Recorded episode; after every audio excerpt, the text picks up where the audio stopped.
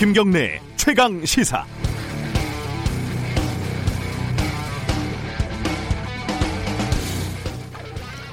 인천공항공사에서 비정규직을 정규직으로 전환을 하는데 안팎으로 반발이 큽니다.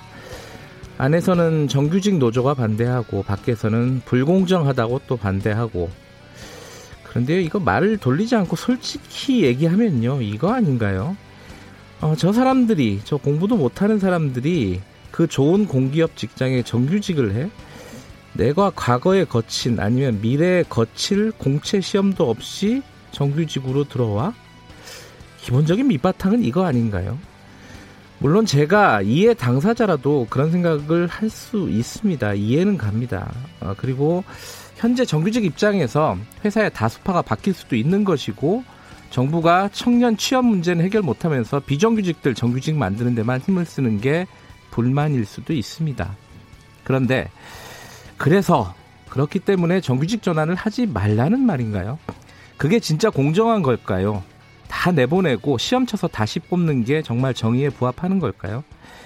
어, 10년, 20년 직장에 바친 청, 청춘, 정규직에게 서자 취급 받아가면서 박봉으로 버틴 세월, 그 시간도 다 무시하는 게 진짜 공정한 게 맞긴 맞는 건가요? 어디에다가 출처도 어, 분명하지도 않고 어, 거기에다가 어, 누가 쓴 것도 확인되지도 않고 심지어 팩트도 틀린 카톡방 글. 알바하다가 정규직 5천 받는 비정규직 간다는 아, 정규직 간다는 서울대 연구대 마, 나와서 뭐하냐고 비아냥거리는 그 가짜 뉴스를 제목으로 뽑고 마치 이번 정규직 전환 자체가 문제라는 식으로 몰고 가는 일부 언론들.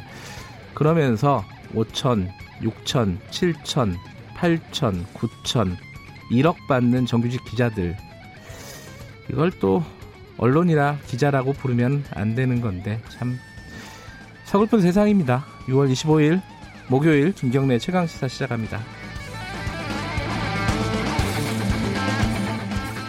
네, 김경래 최강 시사는 유튜브 라이브 열려 있습니다. 어, 실시간 방송 보실 수 있고요.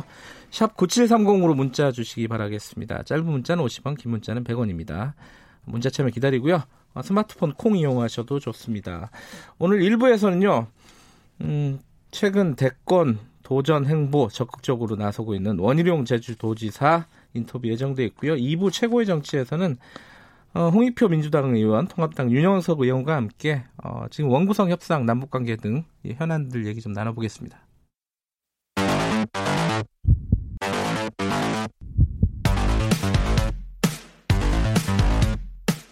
오늘 아침 가장 뜨거운 뉴스 뉴스 unboxing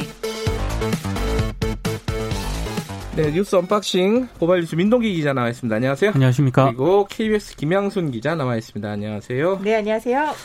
잠깐 뭐 오늘 할 얘기가 많은데 북한 얘기부터 잠깐 정리할까요? 북한이 지금 어제 아침에 잠깐 다루긴 했었는데 어, 김정은 위원장이 지금 군사적인 행동들을 다 보류를 했죠. 그 이후에 뭐 좀 나온 상황들이 좀 있나요? 보류를 하면서요. 예. 인민군 총참모부가 지난 17일 예고했던 뭐 금강산 개성공업지구 군대 전개라든가 네. 그 비무장지대 GP 진출 있지 않습니까? 네. 그 그런 것들. 그다음에 대남 전단 살포 지원 등의 군사 조치가 유보가 됐습니다.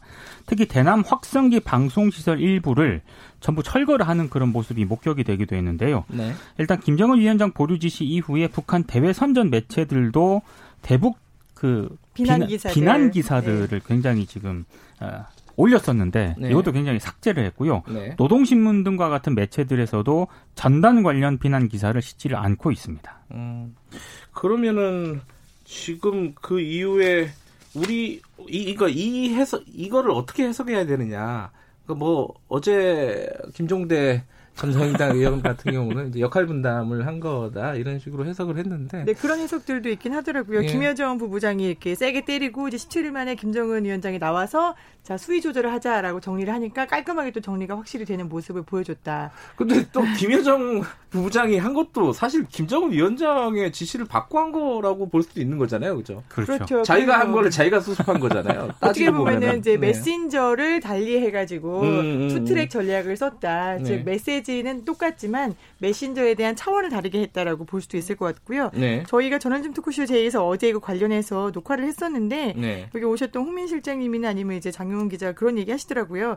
최근에 이 볼턴 백악관 보좌관 전 네. 안보 보좌관의 책이 나왔는데 이거를 자세히 뜯어 보면은 물론 일부 보수 신문에서는 한반도 운전자론에 대해서 정말 바보 같은 짓이었다라는 그 볼턴의 말을 그대로 인용했습니다만 이걸 찬찬히 뜯어 보면은 우리가 역대급으로 그동안 한반도의 운전자론에서 대한민국이 얼마나 노력을 했는지를 알 수 있지 않겠냐. 이거를 김정은 위원장이 보고 있을 거다. 음. 여기에 대해서 뭔가 느낀 바가 있지 않을까라는 이야기를 저희가 했었는데 이것도 역시 이제 작용을 했을 거다라는 생각이 들고요. 네. 또 이제 코로나 19 상황이 또 심상치 않은 상황에서 이제 언제까지 이렇게 대남 메시지를 보내는 거에서 힘을 뺄 것인가라는 그런 지적도 있었습니다. 볼턴이 만약에 영향을 줬다 그러면은 이건 정말 의외 의외의 어, 성과라고도 볼 수 있네요. 이 볼턴 회고록에. 예상치 못한 한 수가 되는 거죠.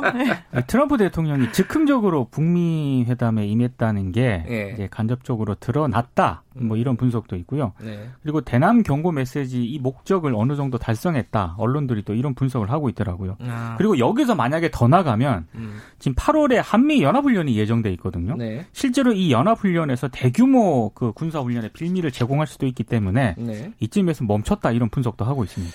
아, 여러 가지 안에 들어갈 수가 없으니까 속으로 들어갈 수가 없으니까. 네, 그래도 안심은. 할 수 없습니다. 이게 예. 어제 또 정경두 국방부 장관이 법사위에 어, 국회 법사위에 출석해가지고 북한이 군사 행동을 보류한다고 했는데 완전히 철회해야 한다라고 생각한다. 음. 그것과 무- 무관하게 우리는 확고한 군사 대비 태세를 갖추겠다라고 얘기를 했더니 또 곧바로 북한에서 김영철 노동당 부위원장이 담화를 냅니다. 남조선 국방부의 실언 탓에 북남 관계에 더 큰 위기 상황이 오지 말아야 한다. 우리가 일단 보류를 음. 했지만 이게 재고가 될 수도 있어 있는데 그러면은 재미없지 않겠냐라는 경고도 했습니다. 어, 북한도 이제 강원 전략을 계속 쓰겠죠. 그죠? 그렇죠. 한쪽에서는 강한 메시지, 한쪽에서는 좀 유화적인 메시지 계속 내고 있겠죠. 아, 그래도 어찌 됐든 뭐 한숨 돌리게 돼서 다행이긴 합니다. 그렇습니다. 네. 약간 폭주하는 느낌이었었는데 국회 얘기 잠깐 해볼까요? 국회 조영 원내대표가 돌아왔나요? 아직 뭐 모습을 보여주진 않았죠. 네, 일단- 오늘 국회에 복귀하죠. 오늘, 그렇죠. 오늘 이제 네. 모습을 보여주는 거죠. 오늘 모습을 음. 보여주고 오늘 의원총회도 예정이 되어 있습니다. 예. 네, 그렇기 때문에 이제 복귀하는 모습 이제 좀 있으면 보실 것 같은데요. 어, 주 원내대표가 지금 9일 정도 이제 집거를 했어요. 예. 그리고 이제 페이스북을 통해서 넘어진 그 땅을 딛고 다시 일어나겠습니다라는 예, 장문의 글을 남겼습니다. 멋있네. 네, 예. 말이 좋아서 원구성 협상이었지 여당의 횡포와 억지에 불과했다. 이제 앞으로는 싸우겠다라고 얘기를 했고요. 네. 어, 지금까지 계속 해왔던 어, 상임위원장 너희 다 가져. 음, 라는 그 주장은 계속해서 유효합니다. 음. 계속해서 다 가지라고 하고 다만 우리는 상임위별 어떻게 들어갈 건지 통합당 의원의 배분 명단만 작성을 하겠다. 그래서 전적으로 의회 독재를 하고 있다라는 거를 계속 강조해 나가겠다라는 그런 모습이고요. 그리고 지금 통합당 의원들 이제 오늘 의총에서 이야기가 나오겠지만 어 지금 주 원내대표가 당시에 법사위원장 단독 선임 이후에 사의를 표명했잖아요. 네. 바로 즉각 재신임을 했었던 만큼에 오늘도 이제 주 원내대표에게 좀 힘을 실어줄 것이다라는 걸로 보입니다. 그럼 영- 원구성 협상에는 임하지 않겠다는 거잖아요. 그렇죠. 그죠? 그러면 민주당 리를 알아서 해라. 네. 그러면 이제 추경은 어떻게 되는 거예요?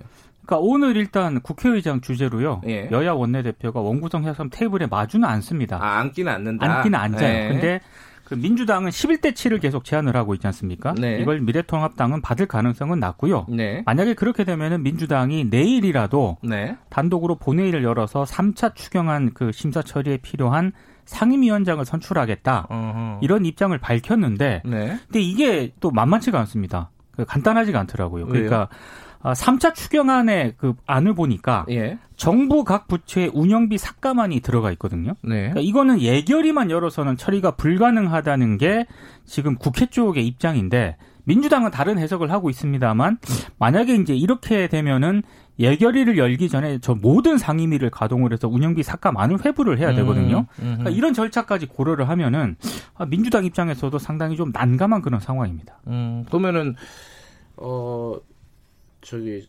미래통합당이 이제 응하지 않는다. 네. 어, 그러면은 민주당이 모든 상임위를 일단은 다 선정을 해서 그렇죠. 진행을 한 다음에 네. 그 다음에 어, 야당 쪽 상임위원장들은 사퇴하는 사퇴하는. 요런 방법도 생각을 하고 있다고는 하더라고요. 어제 어제 그런 얘기도 했었고요. 네네, 예. 그렇죠. 아, 그렇게 되면은 근데 이제 뭐 거기까지는 뭐 이제 추경 때문에 그런가 보다 하고 봐줄 수는 있는데 네. 근데 그거 말고 지금 야당에서 꺼내는 카드들이 좀 있는 거죠. 네, 어떤 음. 카드를 꺼낼지에 따라서 사실 이제 뭐 상임위가 무력화될 수도 있습니다. 왜냐하면은 지금 주 원내대표는 윤미향 의원 사건하고 어 굴종적 현 정부의 대북 정책 이 두 가지에 대해서 국정조사를 하겠다라고 음. 지금 나섰거든요. 네. 근데 이 두 가지의 국정조사 카드를 꺼낸 이상 이 카드가 이제 상임위 원구성과 관련된 카드가 될 수 있다. 즉 변수가 될수 음. 있다는 관측에도 나오고 있고, 있거든요. 이두 가지의 국정조사 카드를 민주당이 어느 정도 수용해 주냐에 따라서 원구성에는 다시 미래통합당이 응할 수 있다라는 그런 관측도 나오고요. 또 이제 지금 현재 대북 정책이나 윤미향 의원 사건과 관련해서 민주당이 어떤 입장을 뭐 굉장히 적극적으로 표명을 한 적이 없기 때문에 어떻게 이 11대 7 상임위원장 배분을 국정조사와 연계시켜서 타결할 것인가가 오늘 좀 논의가 될 것 같습니다. 아, 오늘 좀 지켜보고. 근데 뭐 정치 얘기 하나 더 하면은 이낙연 의원이 오이 얘기를 했다고요? 오이 얘기는 뭐예요? 오이? 네, 이게 오이 발언을 했는데 이게 몇몇 언론들이 썼어요. 특히 어. 조선일보는 이낙연의 오이론이라고 아, 해가지고 오이론. 론, 네, 론이라는 그 그러니까 그게 뭐- 거창한 뭐예요? 네, 그 오이론이 네. 뭐냐면요. 오이 드실 때 생각하면 됩니다. 네. 네. 이 오이 먹기 얘기는 이낙연 의원이 전부터 했었다고 해요. 아 그래요? 네. 아, 좋아하는 말이시군요. 오이는 머리부터 먹으면은 써서 못 먹지만 꼬리부터 먹으면은 쓰지 않아서 상당한 정도까지 먹을 수 있다. 네, 머리가 약간 굵은 데가 머리고 그, 런 건가요? 생각해보시면 오이가 위에서부터 나잖아요. 꼭지가 달려있는 아, 데가 머리인 거죠. 그렇죠. 아, 그게 꼭지가, 머리예요? 네, 꼭지가 달려있는 데가 머리인데, 네, 오이 머리가 쓰긴 씁니다. 이제 음, 김치를 그쵸. 담가보면 못 먹거든요. 음. 근데 이게 서로 견해차가 별로 없는 것, 즉 꼬다리부터 시작을 하면은 문제 해결이 쉬워질 수 있지 않겠냐. 아, 그러니까 약간 단 거부터 먹기 그렇죠. 시작하면은 네. 쓴 것도 입에 들어간다. 그렇죠. 네, 머리가 아. 흔히 제일 중요하고 큰 일이다라고 하니까 네. 우리가 정말 큰 아젠다부터 처리하자라고 달려들면은 못 살 수도 있다. 하지만 음. 꼬리부터 먹기 시작하면은 상당히 먹을 수도 있다라고 했는데 뭐 이게 원구성이라든가 국회 상황이라든가 이런 얘기에 대해서 한 건 아니었고요. 예. 근데 이제 기본소득 도입이라든가 아니면 이제 본인이 거취 이제 당전 우리가 전당대회를 앞두고 있지 않습니까? 네. 그래서 민주당이 전당대회 주자로 누가 나올 것인가가 초미의 관심사인데 본인의 거취에 관련돼서 이런 이야기를 했습니다. 음, 음. 좀 재밌네요, 어쨌든. 출마 선언문은 뭐 거의 초안을 다 작성을 해놨다고. 언제 한대요? 출마 선언문은? 그 뒤에 좀 이 상황이 마무리가 되면 음. 원구성 협상 등이 마무리가 되면 네. 그때 뭐 공식적으로 선언을 할 거라는 그런 얘기가 출마 있습니다. 선언문에도 오이가 들어갈까요? 비슷한 표현이 들어가지 네. 않을까 싶습니다. 아. 스타일상. 워낙에 표현이 그렇죠. 좋으니까요. 네. 어, 오이는 괜찮은 것 같아요. 네. 어, 말이. 어, 설득력이 있어요. 오이, 오이, 오이, 오이 모르는 사람 없으니까. 근데, 잠깐만, 그 백종원 대선 후보설을, 이건, 이거 관련해 가지고, 지금 그 뒤에 여러 사람들이 한 마디씩 좀 보태고 있어요. 그 중에 네. 이제 제일 눈에 띄는 분이 이제 오세훈 전 시장인데, 오세훈 전 시장이 뭐라 그랬죠? 네, 오세훈 시장이 이제 24일 라디오에 출연해 가지고 예. 어 김종인 위원장의 그 오세훈 서울시장 말고요. 네. 김종인 위원장의 대권 도전 가능성을 질문을 받았다고 합니다. 예. 그랬더니 그럴 가능성을 전혀 배제할 수 없는 것이 정치다. 김종인 위원장이 저렇게 활발하게 활동하고 이슈 메이킹에 성공하는 걸 보면은 충분한 자질을 갖추고 계신 분이다. 음. 연령은 중요하지 않다. 또 앞으로 성과에 따라서 논의가 그렇게 흘러갈 가능성은 또 배제할 수 없다라고 이렇게 자신의 발언을 말했는데요. 모든 걸 배제할 수는 없죠. 아, 그렇죠. 배제할 네. 수 없는데, 이제 연령도 얘기하고, 이슈 메이킹도 얘기를 하고, 음. 이렇게 이제 뭐, 차기 대선 주자로 김종인이 너 나가는 거 아니야? 라는 그런 뉘앙스의 말을 한 거죠. 그래서 그 직후에 기자들이 또, 이제 김종인 위원장한테 가서 또 물어봅니다. 음. 기자들이 그런 건 잘하잖아요.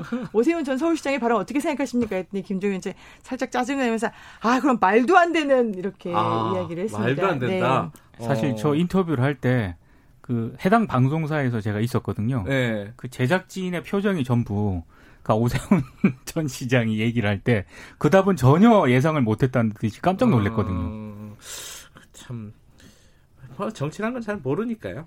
네, 원희룡 지사도 한마디 했죠? 근데 원희룡 지사도 이제 김 위원장의 백종원론에 대해서 음. 이제 백종원이라는 분이 굉장히 이제 대중적인 분이시고 대중 친화적인 분이셔서 나도 그렇게 돼야 한다라는 말로 받아들이고 있다라고 하면서 어, 다만 달을 가리키면 달을 봐야지 왜 손가락을 보냐. 즉, 백종원 얘기한다고, 어, 백종원인가? 라는 게 아니라 백종원 같은 사람을 봐야 한다. 라는 이야기를 합니다. 백종원 얘기해서 백종원을 봤는데. 어쨌든, 야, 원희룡 지사의 얘기는 우리가 unboxing 끝나면은 네. 연결해서 무슨 말인지 여쭤보도록 하겠습니다. 아, 하나만 더 얘기할까요? 그 추미애 장관이 윤석열 총장에 대해서 얘기한 거라고 볼 수 있는 얘기를 한 거죠? 네, 어, 좀 잠깐 소개해 주시죠. 그러니까 뭐 추상적으로 얘기를 했습니다. 네. 그러니까 권한을 위임받은 자가 각종 예규 또는 규칙을 통해 위임 취지에 반하도록 하고 있다. 음흠. 그러니까 어제 이 얘기를 정부 과천청사에서 열린 57회 법의 날 정부 음. 포상 전수직 축사에서 한 얘기거든요. 네. 추상적으로 얘기를 했는데 결국에는 이 자기 편의적 조직 운영이라고 하는 게 한명숙 전 총리 수사 진정 사건 있지 않습니까? 예. 이거랑 검언유착 의혹 수사에 대해서 지금 윤석열 총장이 지휘를 하고 있는데 이걸 직접적으로 문제를 삼은 것 같다 이런 분석을 하고 있는데요. 법 아. 기술을 부리고 있다. 네. 어, 요것도 말이 좀 재밌는 말이에요. 그러니까 법 그것- 기술. 그것 어. 때문에 윤 총장을 직접 겨냥을 한 것이다. 음. 이런 분석을 하고 있는데 문재인 대통령이 조금 갈등을 봉합하는 듯한 그런 양상을 음. 보였었는데 네. 며칠 못 가고 있는 것 같습니다.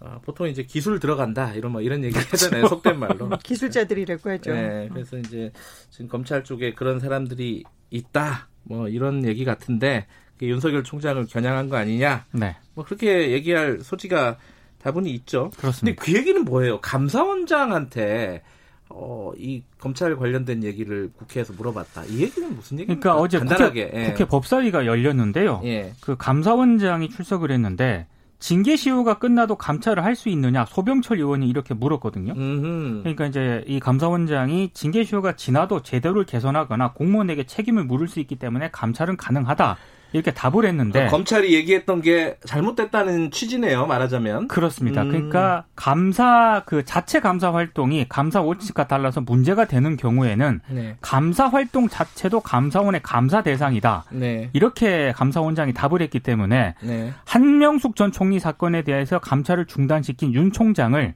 감사원이 감사할 수 있다 이런 의미이기 때문에 어제 조금 정치권에서 좀 파장이 좀 일었습니다. 예, 뭐좀 쉽지는 않을 겁니다. 어쨌든 원칙적으로는 가능하다. 그렇죠. 검찰이 얘기하는 게 틀렸다라는 거를 지금 여당에서 보여주려고 이런 질문을 그렇습니다. 했겠죠. 네. 아, 오늘 새벽에 들어온 소식이 하나 있는데 이걸 빠뜨렸네요. 그 베냉 앞바다, 서부 아프리카 베냉 앞바다에서 한국인 선원 다섯 명이 어, 괴한들에게 피랍이 됐다. 뭐 이 소식이 들어와 있는데 이거 어, 하- 외교관도 어, 한국 외교관도 이 피랍된 사실을 확인을 해 줬, 줬고요. 네. 다만 어, 지금 안전 여부 이분 분들은 확실히 어, 소식이 그 들어오지는 않았습니다. 확인이 안 되고 있어요. 앞으로 들어오는 뉴스가 있으면은 그때 좀 더 자세히 말씀드리겠습니다. 오늘 여기까지 하죠. 고맙습니다. 고맙습니다. 고맙습니다. KBS 김양순 기자 그리고 고발뉴스 민동기 기자였습니다. 김경래 최강 시사 듣고 계신 지금 시각은 7시 38분입니다. 당신은 일일 몇 강 하고 계십니까? 어제도 1강, 오늘도 1강. 김경래의 최강 시사 아니겠습니까? 하하하하하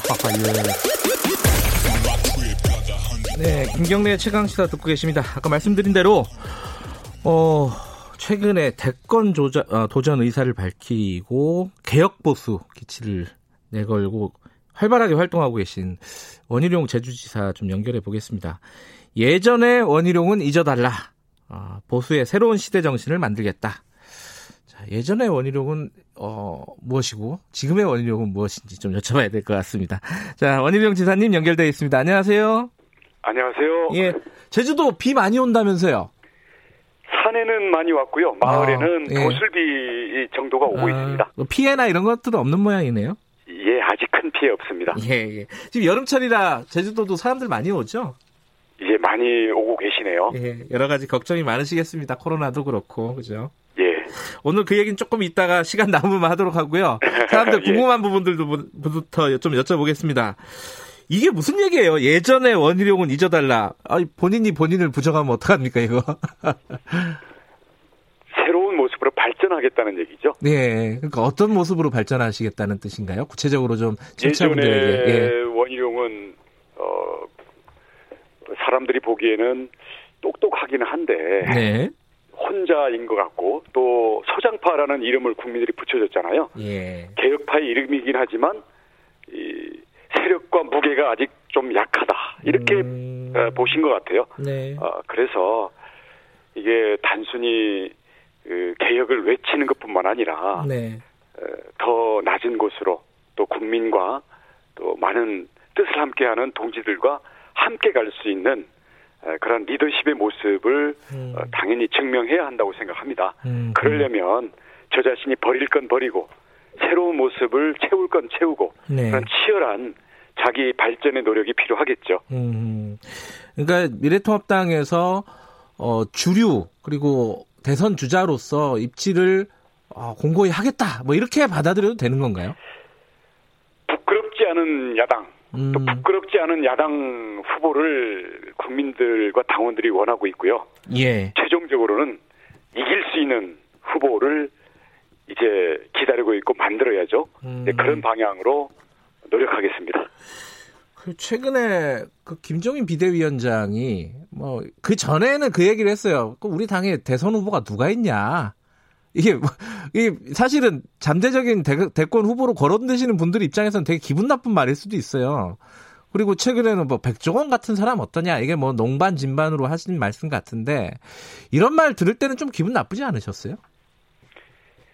쓴소리를 네. 약으로 받아들이는 사람도 있고 독으로 받아들이는 사람이 있다고 예, 예, 생각합니다. 예. 그러니까 현재로서는 네. 실제 지지율도 그렇고 국민 눈에 볼 때도 야 딱 이 사람이다 이런 게 없는 게 사실이죠. 음. 하지만 오늘의 상황이 내일 내일도 똑같은 건 아니거든요. 음. 그만큼 우리가 함께 어떻게 노력하느냐, 특히 뜻이 있는 사람들, 네. 예 그리고 의욕이 있는 어, 의지가 있는 사람들이 얼마나 치열하게 경쟁하면서 그 속에서 함께 분위기를 바꿔 나가고 예. 국민들의 평가를 받아 나가느냐 거기에 따라 달린 거겠죠. 그래서 이 분발을 촉구하는 네. 그런 쓴소리로 보약으로 받아들입니다. 네. 어제 다른 라디오 인터뷰에서 백종원 같은 사람이 되겠다 이렇게 밝히셨다고요? 이건 정확하게는 어떤 뜻이에요? 어, 백종원 어, 씨가 저도 여러 번 만났습니다만 아, 아 제주랑 또 연이 있으시죠? 이 백종원 씨가 또 제주에서 여러 가지 프랜차이즈도 음, 하고 있고요. 맞아요. 예. 아직 실현시키지 못했지만 온 국민이 정말 박수치고 좋아할 만한 아이디어들을 많이 갖고 계시더라고요. 하하, 그래서 예. 그런 부분들을 앞으로 제주에서 같이 하게 될 텐데요. 예. 그걸 따라 가지고 제가 만나 보니까 예. 정말 그 고등학교 때부터 음식에 대해서 남다른 그 열중과 이그 관심을 보여가지고 네. 그걸 가지고 평생을 자기 힘과 노력으로 쌓아 오신 분이에요. 네. 그러면서도 정말 골목 식당 이러듯이 정말 이 허름하고 도저히 대책이 없어 보이는 그런 요리사들, 식당들 이쪽에 가서 어떤 때는 정말 눈물 찔끔 나게 혼도 내고 또 진정으로 가르쳐 준 것에 노력이 있으면 어, 흐뭇한 모습으로 지켜봐 주면서 네. 정말 일어설 의욕과 방법을 모르는 이 정말 우리 많은 국민들에게 멘토가 되고 어, 안내자가 되고 벗이 되어주고 있잖아요. 네. 그래서 이거를 넓게 넓히면 우리 국민들이 지금 얼마나 어렵습니까? 민생도 음. 어렵고 코로나도 어렵고 사회 활동도 지금 다 중단돼 있는데 이런 때 국민들에게 친근하고 또 국민들에게 삶의 벗이 될 수 있는 그런 대선 주자가 돼야 된다 라는 뜻이고요. 네. 뭐 어저께는 뭐 누가 물론 저를 뭐 좋아하는 분인데 농담은 이렇게 하더라고요. 사, 그 삼행시로 예, 삼행시요. 예. 예 예 아 100명을 갖다 대도 예. 종국에는 원이다. 뭐 이렇게 그래서 그냥 아, 아이고, 우리 이거. 농담으로 박수 치고 그냥 넘어갔는데요. 예, 그래서 예. 어, 어떤 대중적인 친화도나 예. 아니면 우리 그 더 낮은 곳으로 가서 예. 국민의 삶과 함께하는 면에서 백종원 정도는 넘어설 수 있는 네. 그런 기준을 갖고 우리 노력하자 네. 그런 뜻으로 받아들이고 있습니다. 깊은 뜻이 있으셨군요. 예, 전국에는 원희룡이다. 이건데 지금 그 야권의 대권을 준비하시는 분들이 꽤 있습니다. 뭐 유승민 전 의원, 오세훈 전 시장, 홍준표 의원은 뭐 원외지만은 또 있고요. 아, 원외가 아니라 당 바깥에 계시지만은 있고 이런 분들보다 원희룡 지사님이 어떤 부분에서 경쟁력이 있으시다고 스스로는 좀 분석하고 계십니까? 예, 우선 저는 뭐 다른 사람들은 뭐 제가 수석 합격하고 이런 것들 때문에 주로 똑똑한 이미지로 바라보시는데요. 재주가 나은 제 자신을 볼 때는 천재. 저와 예, 예. 겪어본 사람들이 볼 때는 예. 아, 똑똑하지만 사람이 됐다.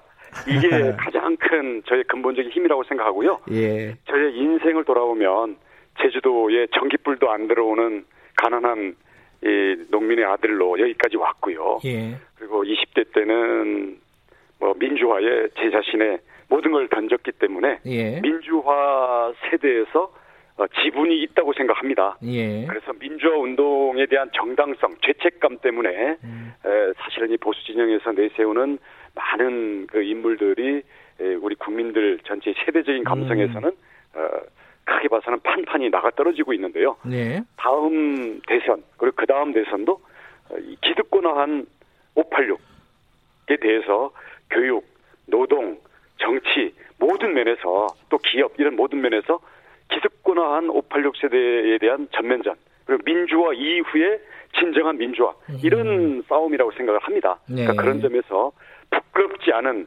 후보로 어, 나갈 수 있다고 생각을 하고요. 예. 뭐 제주도니까 뭐 약점이 아니냐 하는데 지역에서 자유롭죠. 뭐 호남이든 영남이든 음. 제가 함께 손 내밀지 못할 곳이 없고요. 네. 또 보수라는 이념적인 진영에 있지만 네. 여기서 20년간 계속 개혁을 외쳐왔고 보수 속에서는 가장 진보적인 사람이기 때문에 네. 이런 세대, 계층, 지역, 이념 이것을 넘어서서 어, 특히 지금 네 번의 선거, 그두 번의 집권과 결국은 탄핵까지 받으면서 바닥에 지금 쓰러져 있는 네. 이 보수의 영역을 넓히고 국민들에게 부끄럽지 않은 그러한 모습으로 일어설 수 있는데 에, 적격자라고 생각을 감히 합니다. 예, 그, 몇 가지 이제 조금, 뭐랄까, 비판적인 시각에 대해서도 좀 여쭤볼 수 있겠는데요. 하나는, 정치인으로서 원희룡이 보여준 성과가 뭐였냐, 지금까지. 뭐, 별로 기억이 안 난다. 이런 얘기들도 있어요. 요건 좀 약점일 수도 있을 것 같아요. 어, 물론 노력이 부족했던 부분에 대해서는 제가 분발을 해야 되겠고 네. 또 하나는 덜 알려진 부분도 있어요. 아, 예를 예. 들어서 예. 2004년에 돈안 드는 선거법 여기에 음. 대해서는 뭐 다른 분들이 한 걸로 알고 있지만 여기에 대해서는 천정배 유시민이 증인입니다. 음. 가장 깨끗하고 어떻게 보면 급진적일 정도로 유시민 의원이 깜짝 놀랄 정도로 개혁적인 선거법, 정치자금법 그런 부분에 대해서 국회 속기록에 다 남아 있고요. 그다음 우리 박근혜 당 대표, 이명박 대통령 있을 때 에, 당시 한나라당 내에서 대북 정책이든 어, 민생 정책이든 아니면 여러 가지 미래를 준비하는 정책이든 네. 개혁적인 목소리와 아이디어는 모두가 원희룡과 그 쫓아가 보면 모두 뒤에 원희룡이 있었다. 이런 점들에 대해서 어 그동안 아, 덜, 덜 알려졌던 점들에 음. 대해서는 제가 뭐 옛날 일을 얘기하는 게 아니라 네. 더 강렬한 모습으로 국민들 앞에 네. 그것을 진정성을 증명해 드리겠습니다. 또, 또 하나가요. 이게 지금 더불어민주당 어, 제주도당 같은 경우에 뭐 도정에 전념해 달라. 그러니까 뭐 대선 대권 행보와 도정 뭐 좀 선택을 해서 집중을 해달라 이런 뜻인 것 같아요. 이거 어떻게 해보세요? 이거는? 코로나 청정 제주 네. 우리 중국 무사증 어, 전격 중단을 정부에 요구한다든지 예. 아니면 그 어, 증상이 있는데도 돌아다니는 우리 개념이 없는 예. 여행객들에 대해서 강력한 조치를 한다든지 하면서 제주를 현재 지역 감염 한 명도 없는 예. 코로나 방역의 한국의 가장 성공적인 모델로 지켜가고 있고요. 예. 앞으로 대유행에 대비해서 예. 예. 전도민 무료 독감 접종이라든지 예. 아니면 개인 정보와 전혀 그 노출 우려가 없는 네. 이 확진자 접촉자에 대한 추적 프로그램이라든지 이런 부분들을 전국 어디서도 꿈꾸지 않을 때 다이 음. 부분들에 대해서 미리 준비하고 결단 내리고 알겠습니다. 실행하고 진두지휘하고 있습니다. 도정도 그래서 잘하고 있다. 대해서 예. 예, 뭐 옛날에는 서울에 아예 못 가게 하다가 요즘 뭐 한 이틀 정도 가니까 네. 뭐 서울에 지금 뭐 정신 파냐 이렇게 하시는데 저기 다른 그 지사님들은요. 아예 서울에 국회에 살고 계시는 지사님들이 대부분입니다.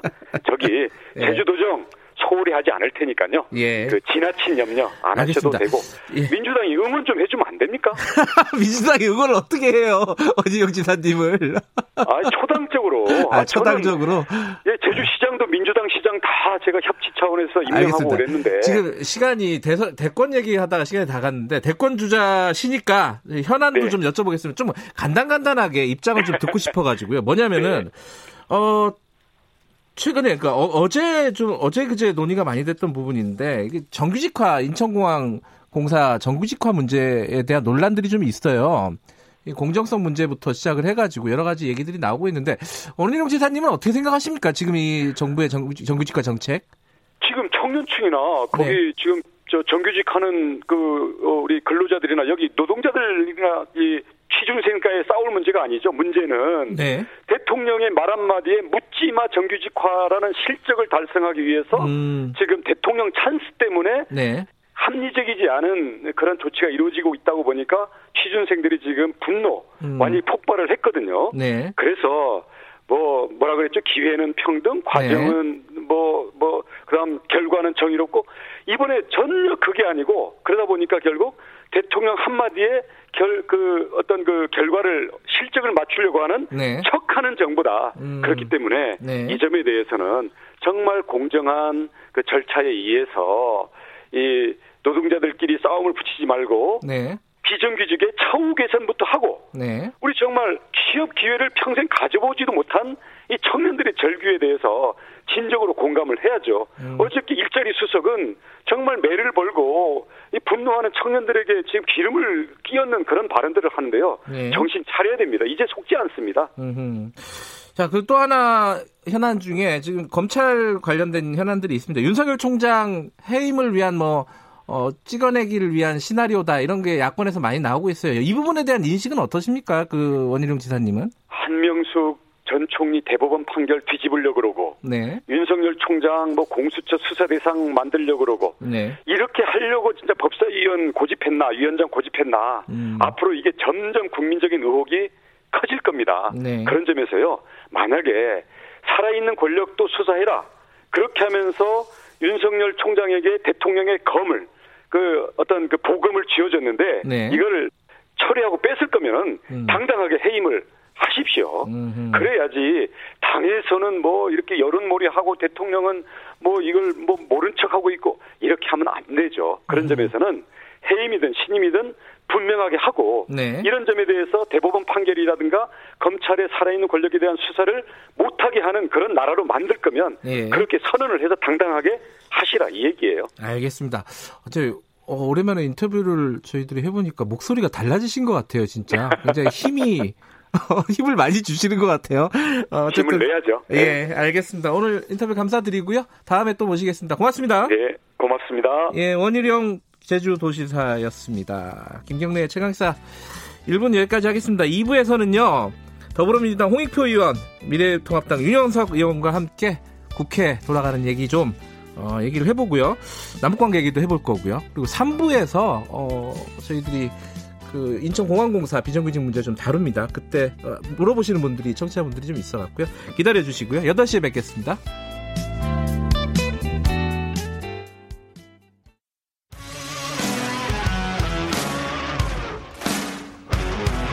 탐사보도 전문 기자 김경래 최강 시사.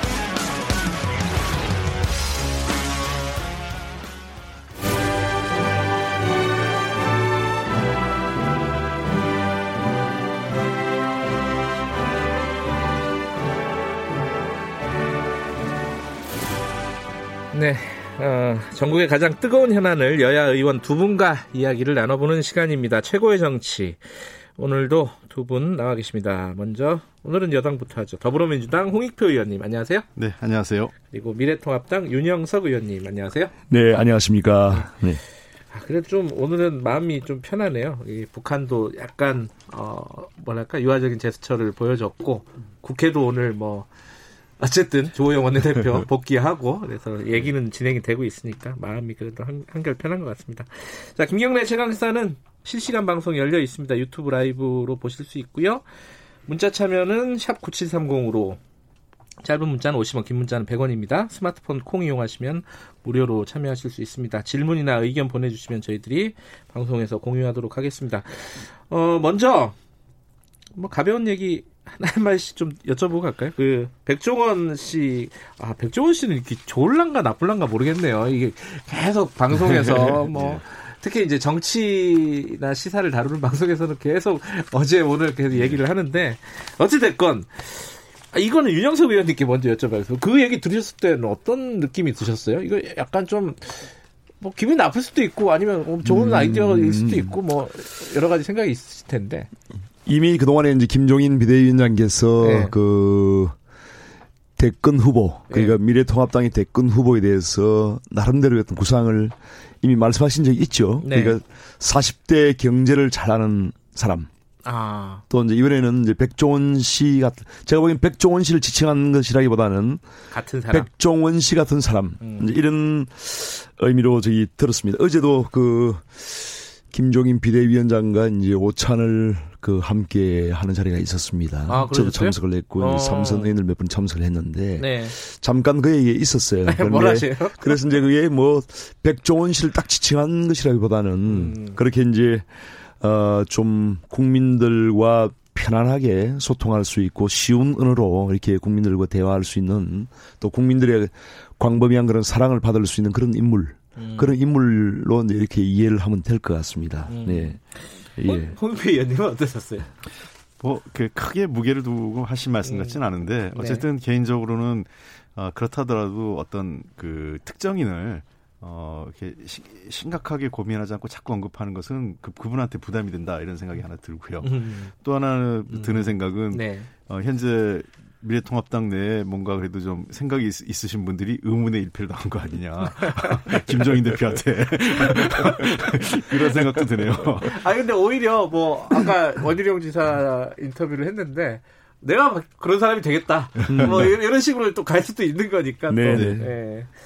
어 그 근데 이걸 가지고 이렇게 해석하는 사람들도 있어요. 그 요건 이제 윤영석 의원님이 더 잘 아실 것 같은데 아니 이게 자꾸 이런 식으로 이렇게 변죽을 올리는 게 결국은 본인이 하겠다는 거 아니냐.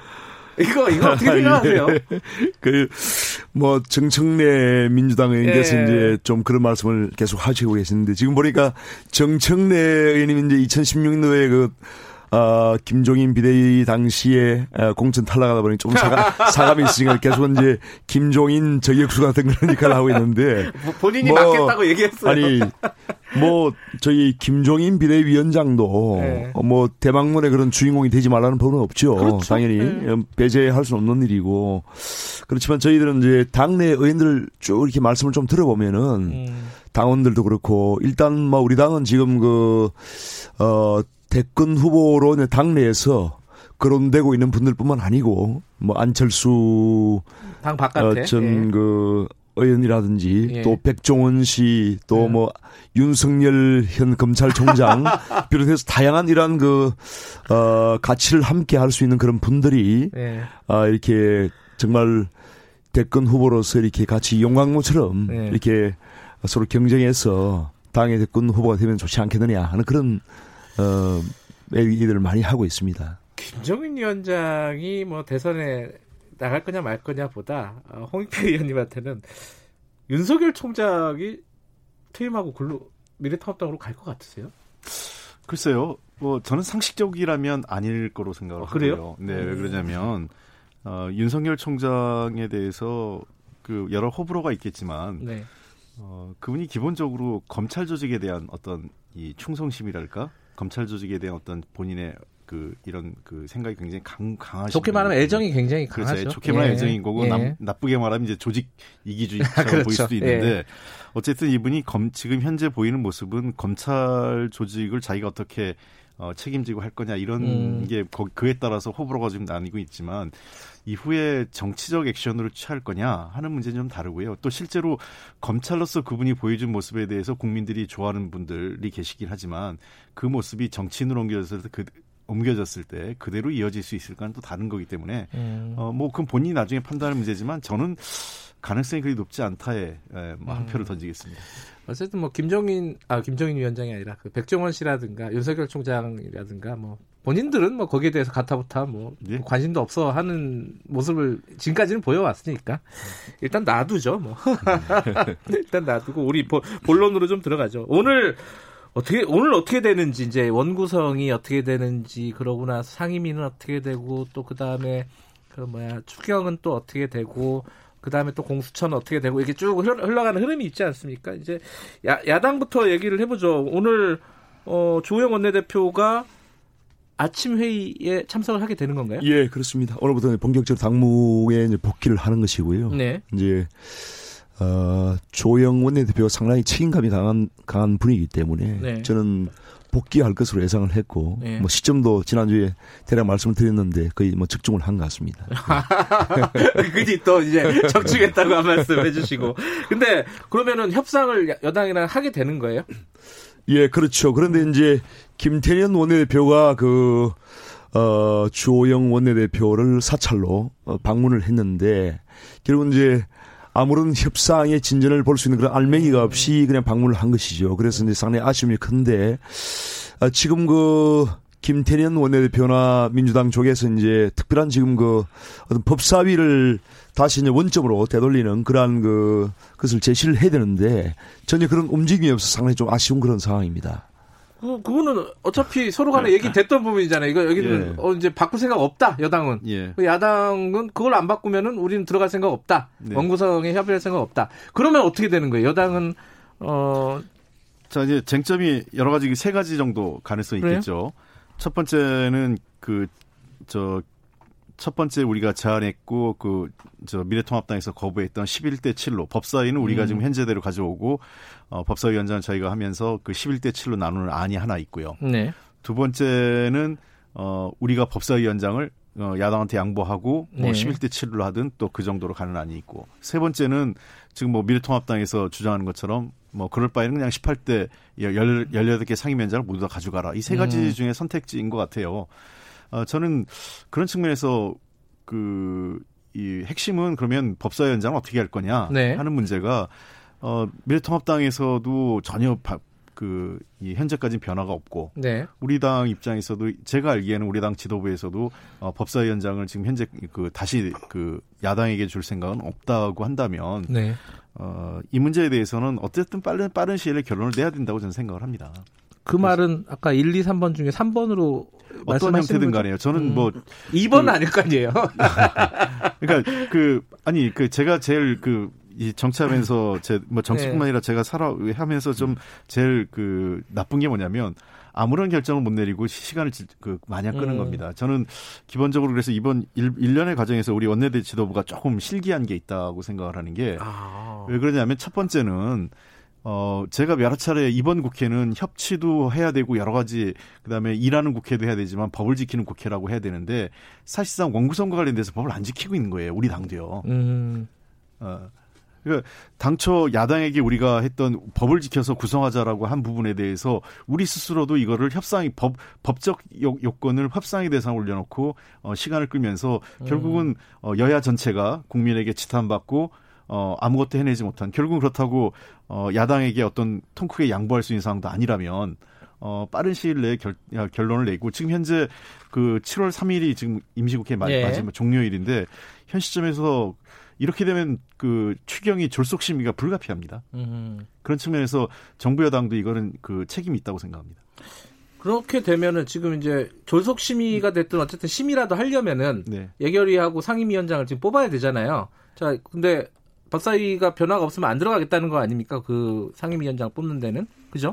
야당은? 상임위원장을 이제 뽑는데 들어가기 어려운 상황이죠. 예. 그래서 지금 어, 민주당이 지금 177석의 그 숫자 힘을 바탕으로 이제 일방적으로 지금 물- 밀어붙이는 상황이고 30년 동안 국회가 이제 만들어온 그런 원칙을 일거에 지금 허물은 그런 상태이기 때문에 그 법사위원장도 지금 민주당이 가져간다면은 네. 어, 뭐 협상의 여지가 없는 것이죠. 그런 상황이기 때문에 저희들은 어 저희들이 뭐 상임위원장을 뽑는데 들어가기 뭐 물론 뭐 들어갈지 말지는 이제 봐야 되겠지만은 의미가 없는 일 아니겠습니까? 그래서 음. 결국은 이제 어 법사위원장도 이제 강, 강탈 당하는 것이고 민주당에 또 이제 너무 결국은 심하네요. 뭐 강탈이죠. 사실. 저, 아니, 국회에서 정상, 그러니까 정식적으로 아니, 표결을 해요. 자리한 걸 민주당이 그러면 민주당이 뺏어가는 것이죠. 거의 야당의 몫을 뺏어가는 거 아닙니까? 그래서 이제 그게 이제 가- 제가 강탈로 이제 표현을 했는데 그러한 어 그라 그렇게 된다면은 뭐 저희로서는 어떻게 할 수 있는 방법이 없습니다. 음. 지금 현재 103석밖에 안 되기 때문에 그래서 방법이 없기 때문에 앉아서 당할 수밖에 없는 노릇이에요. 짓밟힐 수밖에 없는 그런 지금 상황이죠. 그래서 그렇다면은 뭐 민주당이 그렇게 끝까지 독주를 한다면은 어쩔 수 없는 겁니다. 그래서 그럴 바에는 차라리 빨리 그 원구성을 하고 저희도 정상적으로 어 상임위의 위원장은 못할지언정 음. 어 저희들 나름대로 간사를 네. 선임하고 네. 또 위원들을 다시 그 사모임을 해서 네, 네. 참여를 하겠다는 겁니다. 참여를 해서 어, 추경안 심사라든가 이런 거는 적극적으로 하겠다. 일단 만들어지면. 그렇죠. 네네. 음. 자, 그러면 공이 일단은 여당, 여당 으로 넘어간 거고 네. 넘어간 지가 꽤 됐죠, 사실은. 예. 그리고 이제 여- 여당이 드리블을 할 차례인데 자, 그러면은 어 이게 좀 헷갈리는데 예결위원장만 뽑으면은 일이 진행이 되는 거야 아니면 전 상임위원장 다 뽑아야 돼? 이게 약간의 이견이 있더라고요, 법적으로. 아직 그 부분에 대해서는 정확하게 그 유권 해석이나 음. 그 입장이 의장실에서 네. 어, 이- 의- 입장이 정해진 것 같지는 않습니다. 네. 어, 일단은 뭐 그 최소한은 그 이 상위 그이 추경이 네. 배정된 상임위 이는 구성이 돼야 되고요. 예. 최소한 어, 추경이 배정된 상임위 구성해야 되고 당연히 예결위 포함되는 거죠. 음. 그래서 그 최소한 구성돼야 되고 전체 상임위가 구성돼야 되냐 안 되느냐는 좀 다툼의 여지가 아직은 있는 것 같아요. 음. 정확하게. 그래서 어 그리고 또 지금 또 다시 그 꼼수식으로 뭐 일부 상임위원 또 구성하고 또 시간 끌고 이런 음. 거는 국가 현안이 물론 추경이 급한 건 있지만 그렇다고 추경이 아. 없는 상임이라고 덜 중요한 상임은 아니지 않겠습니까? 예. 예. 그래서 지금 뭐 야당에서도 어쨌든 사- 상임위원장 문제와 관계없이 원구성에는 협조를 하겠다는 거고 원- 원구성에 협조하는 순간 어, 일단은 상임위는 어, 돌아가게 돼 있는 겁니다. 네. 어, 그 저는 그런 측면에서 이 부분에 대해서는 어 당도 그 조영 대표하고 오늘 다시 협상을 하시겠죠. 네. 그래서 마지막 그까지 공을 들이고 협상을 하, 하되 어 협상 그 마지막에 가서는 어느 부분에서는 결심하고 음. 어그 국회를 정상화시켜서 일단은 국회가 움직- 움직이고 나면 필요한 그 이후에 한 6개월 정도 운영하다가 다시 상임위원장 문제를 다시 재협상을 할 수도 여지도 있는 거고 아. 아니면 또 하반기를 어떻게 할 건지의 문제도 있고 또 특히 지금 자꾸 이제 법사위원장 얘기하는데 저는 그런 생각도 있어요. 법사위원장 제가 늘 얘기했지만 법사위원장이나 이런 상임위원장이 중요한 게 아니라 법사위 개혁이 중요하다. 음. 어제도 우리 당이 의원들이 법사위원장하고 법사위원들이 그 국방 국방장관 불러가지고 현안 질의를 법사위가 한 것도 저도 그건 또좀 말이 안 맞는 거예요. 네. 법안 심사도 아니고 그거 하지 말자고 했는데 예. 여, 여당이 예, 예. 아. 그래서 아. 어, 빨리 법을 통과시켜서 법사위가 그런 월권하지 않게 예. 어, 법사위 그 사법위원회로 바꾸고 그다음에 음. 그 법안 문제는 기능적으로 처리할 수 있는 어 이 별도의 기구를 구성을 해서 예. 뭐 그리고 법사 그 사법위원장을 야당 줄 수도 있죠. 예를 들면 자꾸 이제 야당 쪽에서 요구하는 거는 뭐 그것이 일종의 우리 그 정부 여- 여건과 관련된 인사들 법, 이 어떤 검찰 수사에 영향을 미치려고 한다. 자꾸 이런 얘기를 하는데 그거 전혀 없기 때문에 예. 저는 사, 법사위만 개혁하면 사법위원장 줘도 문제 없다고 생각합니다. 네, 지금 그 말씀하신 네, 포인트가 의원님. 상당히 중요하다고 네. 생각이 드는데요. 그러니까 저희들도 지금 그 법사위의 기능을 재조정했으라도 예. 여야가 합의를 하자고 제안을 했던 겁니다. 그러니까 음. 법제위와 사법위원을 분리해서 그건 좀 다르죠 서로 간에. 그- 물론 다르지만은. 예. 다르지만은 그러한 안을 제시했던 거고 네. 지금 말씀하신 거하고 본질적인 측면에서는 다른 게 없, 는 겁니다. 그러니까 음. 법제와 사법을 아예 분리하자는 것이죠. 그래서 그런 안도 충분히 어, 협상할 수 있는 여지가 있는데 불구하고 지금 민주당이 전혀 이러한 그 협상의 안을 어 완전히 그냥 뭐 그냥 아예 그냥 그 배제를 했기 때문에 이런 사태가 왔는데요. 지금이라도 알겠습니다. 그 법사위 문제에 대해서 어, 다시 한번 재고를 해서 어, 좀 협상에 그런 어, 물꼬를 텄으면 저는 좋겠습니다. 그 재고의 여지는 없다는 거 아니에요? 지금 말씀하시는 거는? 아까 그 지금 처음에 주호영 대표께서 제안한 안이 있었죠. 근데 네. 그 얘기는 지금 현재 법사위를 진짜 사원처럼 만들어서 한 50명 정도의 이 뭐 법제위원회 별도로 구성하자는 건데 네. 그거는 진짜 옥상옥을 만드는 거고 이 구조화 이 현재 잘못된 법사위를 구조화시키는 거기 때문에 저희 는 네. 받을 수 없다라는 거죠. 알겠습니다. 그 하나 더 추가적으로 연결해서 여쭤보면은 요번에 이제 추경안 심사를 하겠다는 거잖아요. 어쨌든 원구성이 되면은 네, 그럼요. 거기에는 네. 협조하겠다는 당연히 건데 해야죠. 추경안 심사할 때 제일 어 뭐랄까요 윤- 눈여겨서 집중적으로 보실 부분이 어떤 부분이에요? 추경안은? 일단 지금 그 적자 국- 국제 국채를 발행 그 하는 것이 정가분이 지금 금년에 한 거의 100조 지금 가까이 되거든요. 그래서 이번에도 지금 23조 8천억 원의 적자 국채를 지금 발행하겠다는 것인데 네. 아, 국가의 지금 빚이 너무 급속하게 지금 늘고 있습니다. 음. 그래서 이러한 부분에서 이제 기존에 지금 그, 어, 2020년 본예산이 약 한 510조 기본으로 좀돼 있는 상황인데 여기서 음. 지금 세출 구조 조정을 했으라도 어, 쓸 부분이 상당히 여지가 저희들이 있다고 생각하고요. 이러한 네. 부분에서 적자 국채 발행 한도를 좀 줄여야 된다는 생각이 들고 그다음에 지금 코로나 19의 가장 직격탄이 지금 자영업자 소상공인 예. 중소기업입니다.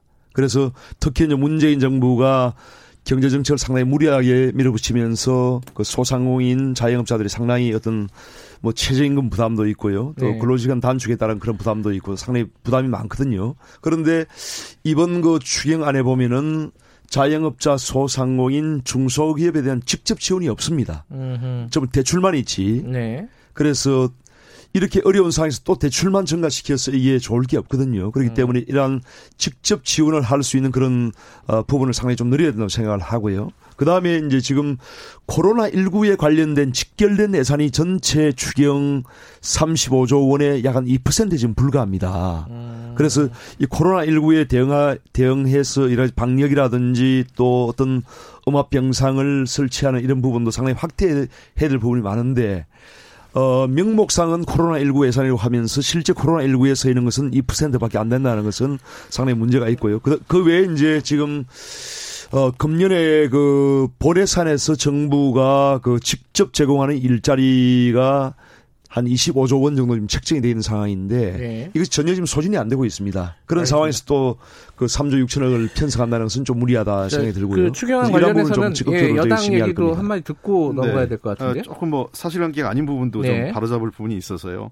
어, 일단 추경과 관련돼서 국채가 늘어나는 부분은 지금 현재 대략 그 말씀하신 대로 한 100조 100조. 원 정도는 네. 예상은 되는데 어, 지금 512조의 그 본 예산이 통상적으로 일, 일반적인 해에도 약 한 어, 이 2% 가까이가 지금 불용 처리이기 네. 때문에 한 10조 원 정도. 그다음에 금년 같은 경우는 불용 처리 예산이 훨씬 더 많을 거로 생각됩니다. 그래서 음. 연말에 불용 처리되는 예산 같은 경우는 다 어, 기존의 국채를 상환하는데 네. 어, 소- 돌아가기 때문에 저는 그 실질적으로 지금 현재 그이 추경이 바, 이 국채가 발행된다 하더라도 연말에 가서 어, 불용되는 예산에 의해서 국채가 소멸되는 부분이 있기 때문에 음. 실제로 그게 빚이 늘어나 많이 늘어나지는 않을 것이다 생각을 하고 지금 상황에서는 빚이 좀 늘더라도 국민을 책임지는 게 정부가 해야 될 그 역할이다. 이게 모든 네. 국가가 지금 동의하고 있는 부분입니다. 그리고 아까 직접 지원이 없다고 하셨는데 지금 특수고용직이나 연세, 영세 자영업자, 택배 배달원 등 어, 고용보험 사각지대에 있는 분한테 한 114만 명에 대해서 1인당 150만 원 현금 지급이 있어요. 네.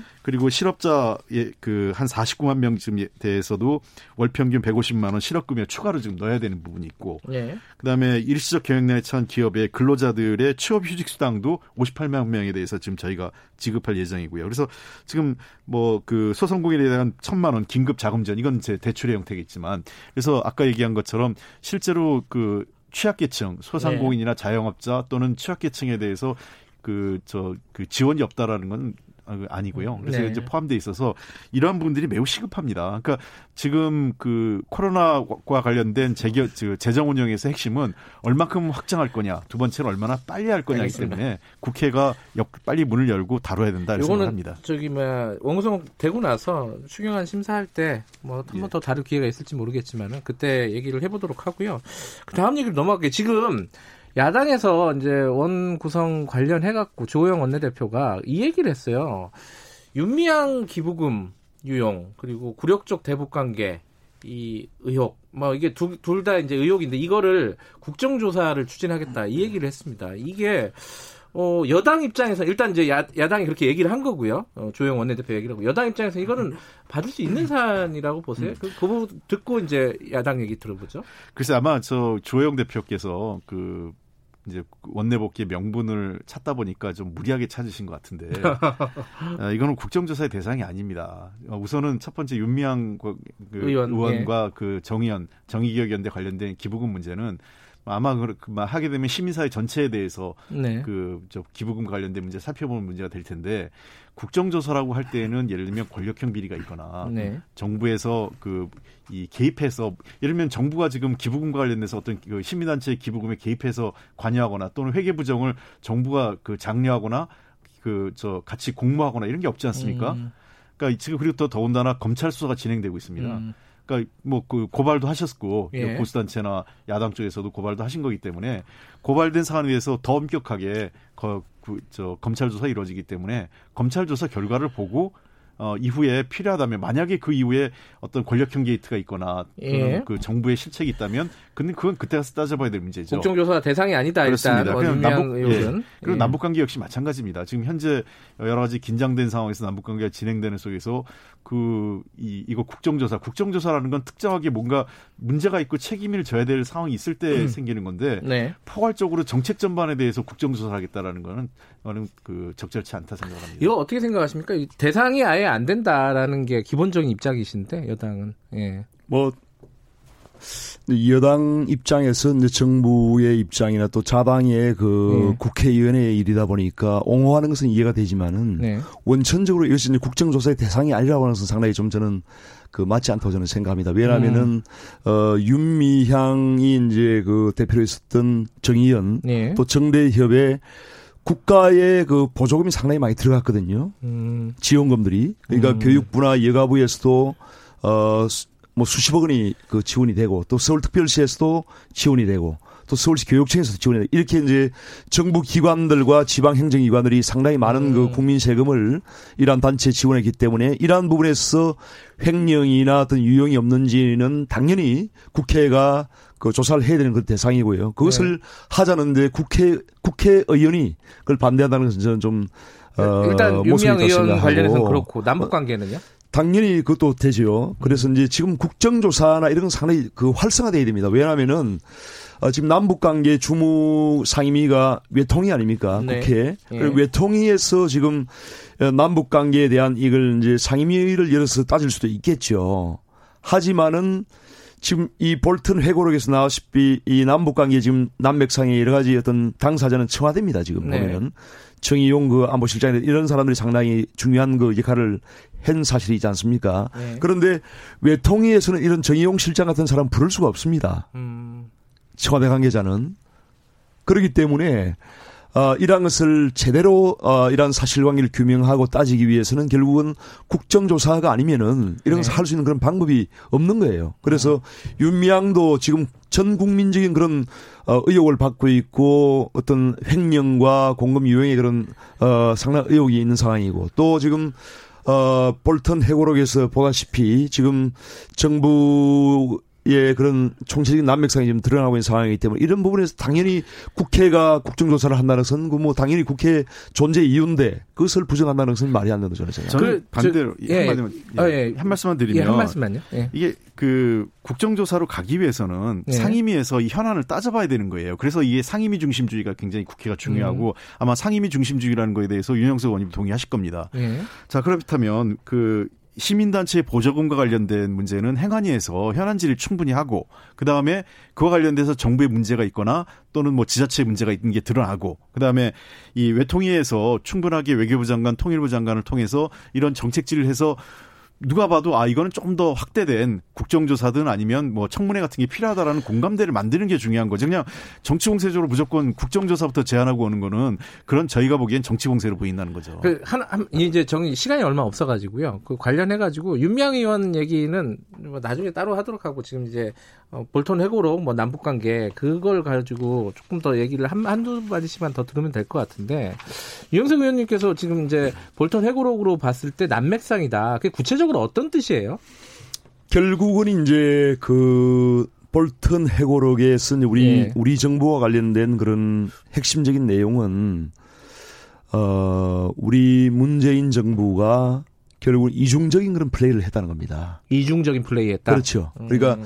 이중적인 플레이를 함으로써 결국은 이 어, 북한 비핵화 문제의 어떤 해결의 어떤 이걸 오히려 망쳤다라고 하는 음. 그런 인식을 이제 강- 강하게 피력을 한 것 같아요. 그래서 예를 들면 어, 볼턴 해고록에서 보면은 문재인 대통령이 어, 미국 정부에 대해서는 또 국제 사회에 대해서는 북한의 어떤 비핵화를 함에 있어서 선비핵화 네. 또 후 제재 완화라고 하는 이런 원칙을 지지하는 입장을 표명을 여러 차례 했죠. 네. 그렇게 해놓고 막상 또 북한에 대해서는 북한이나 중국 정부에 대해서는 비핵화와 제재 완화를 동시 상주시를 하는 것에 대해서 또 지지하는 그런 식으로 이중 이중적인 그런 입장을 어, 내보였다는 것이죠. 그래서 이제 조현병이라고 하는 그런 어떤 아, 심한 말까지 는 섰는데요. 음. 그래서 뭐 조현병 이런 말- 이런 말을 우리 대통령이 쓴 것은 상당히 기분 나쁘긴 하지만 어쨌든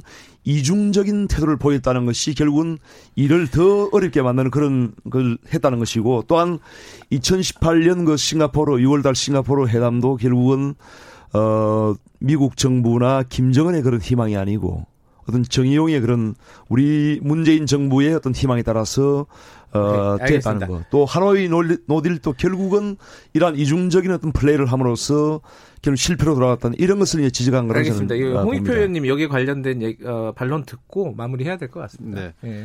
어, 이중적 플레이. 예. 어. 도리어 저는 세 가지 예, 네. 말씀드리겠는데요. 어, 매우 유감스러운 어, 볼턴의 그 회고록입니다. 예. 어, 고위 관료를 지낸 미국의 관료가 어, 그 내용을 자기의 일방적 주장으로 어, 회고록을 썼는데요. 회고록이라 하더라도 회고록은 기본적으로 자기 입장에 쓰지만 다른 사람이 기업과 조합을 맞춰서 객관성을 높여야 되는데 그런 게 전혀 없었다는 거죠. 또 우리 이중적이라고 얘기하는데 이중적인 게 결국은 미국 정부입니다. 음. 미국 정부 내용을 보시면 트럼프 대통령도 그렇고 트럼프 만약 볼턴의 얘기가 맞다면 볼턴의 입장도 그렇고 결국은 북한과 협상을 할 생각이 별로 없어요. 음. 그리고 트럼프 대통령의 관심은 자기의 정치적 국내 정치의 어, 솔- 남북 관계나 네. 한반도 문제를 희생시켰다고 보고 두 번째는 이 문제를 한국 정부보다 일본 정부하고 훨씬 더 볼턴은 조율을 해가면서 도리어 북한을 때리는 데 집중해왔다고 보는 음. 겁니다. 그리고 마지막으로 한국 정부에 대한 미국 관료의 시각이에요. 저는 이- 여기에는 한국 정부에 대한 지금까지 얼마나 한국 정부를 무시하고 있는지 네. 저는 다분히 인종차별적 시각까지 깔려 있다 이렇게 보고 있습니다. 그래서 음. 어, 저는 볼턴의는 한국에게도 매우 무리하고 미국 외교적 외교에도 상당한 부담을 준 어, 정말 그 자격 없는 외교관이다 이렇게 생각합니다. 예, 이중적 플레이라고 할 수 있는 거는 이제 시각이 완전히 다른 것 같습니다. 뭐 양쪽 입장을 들어서 노력을 했다라고 볼 수도 있는 네. 거고 이중적 플레이라고 볼 수도 있는 거고 이 부분은 여기까지 다뤄야겠습니다. 이게 더 얘기하면 재밌을 것 같은데 시간이 여기까지. 자 두 분 고맙습니다. 네, 예. 감사합니다. 감사합니다. 미래통합당 윤영석 의원 더불어민주당 홍익표 의원이었습니다. 2부는 여기까지 하고요. 잠시 후 3부에서 뵙겠습니다. 일부 지역국에서는 해당 지역 방송 보내드립니다.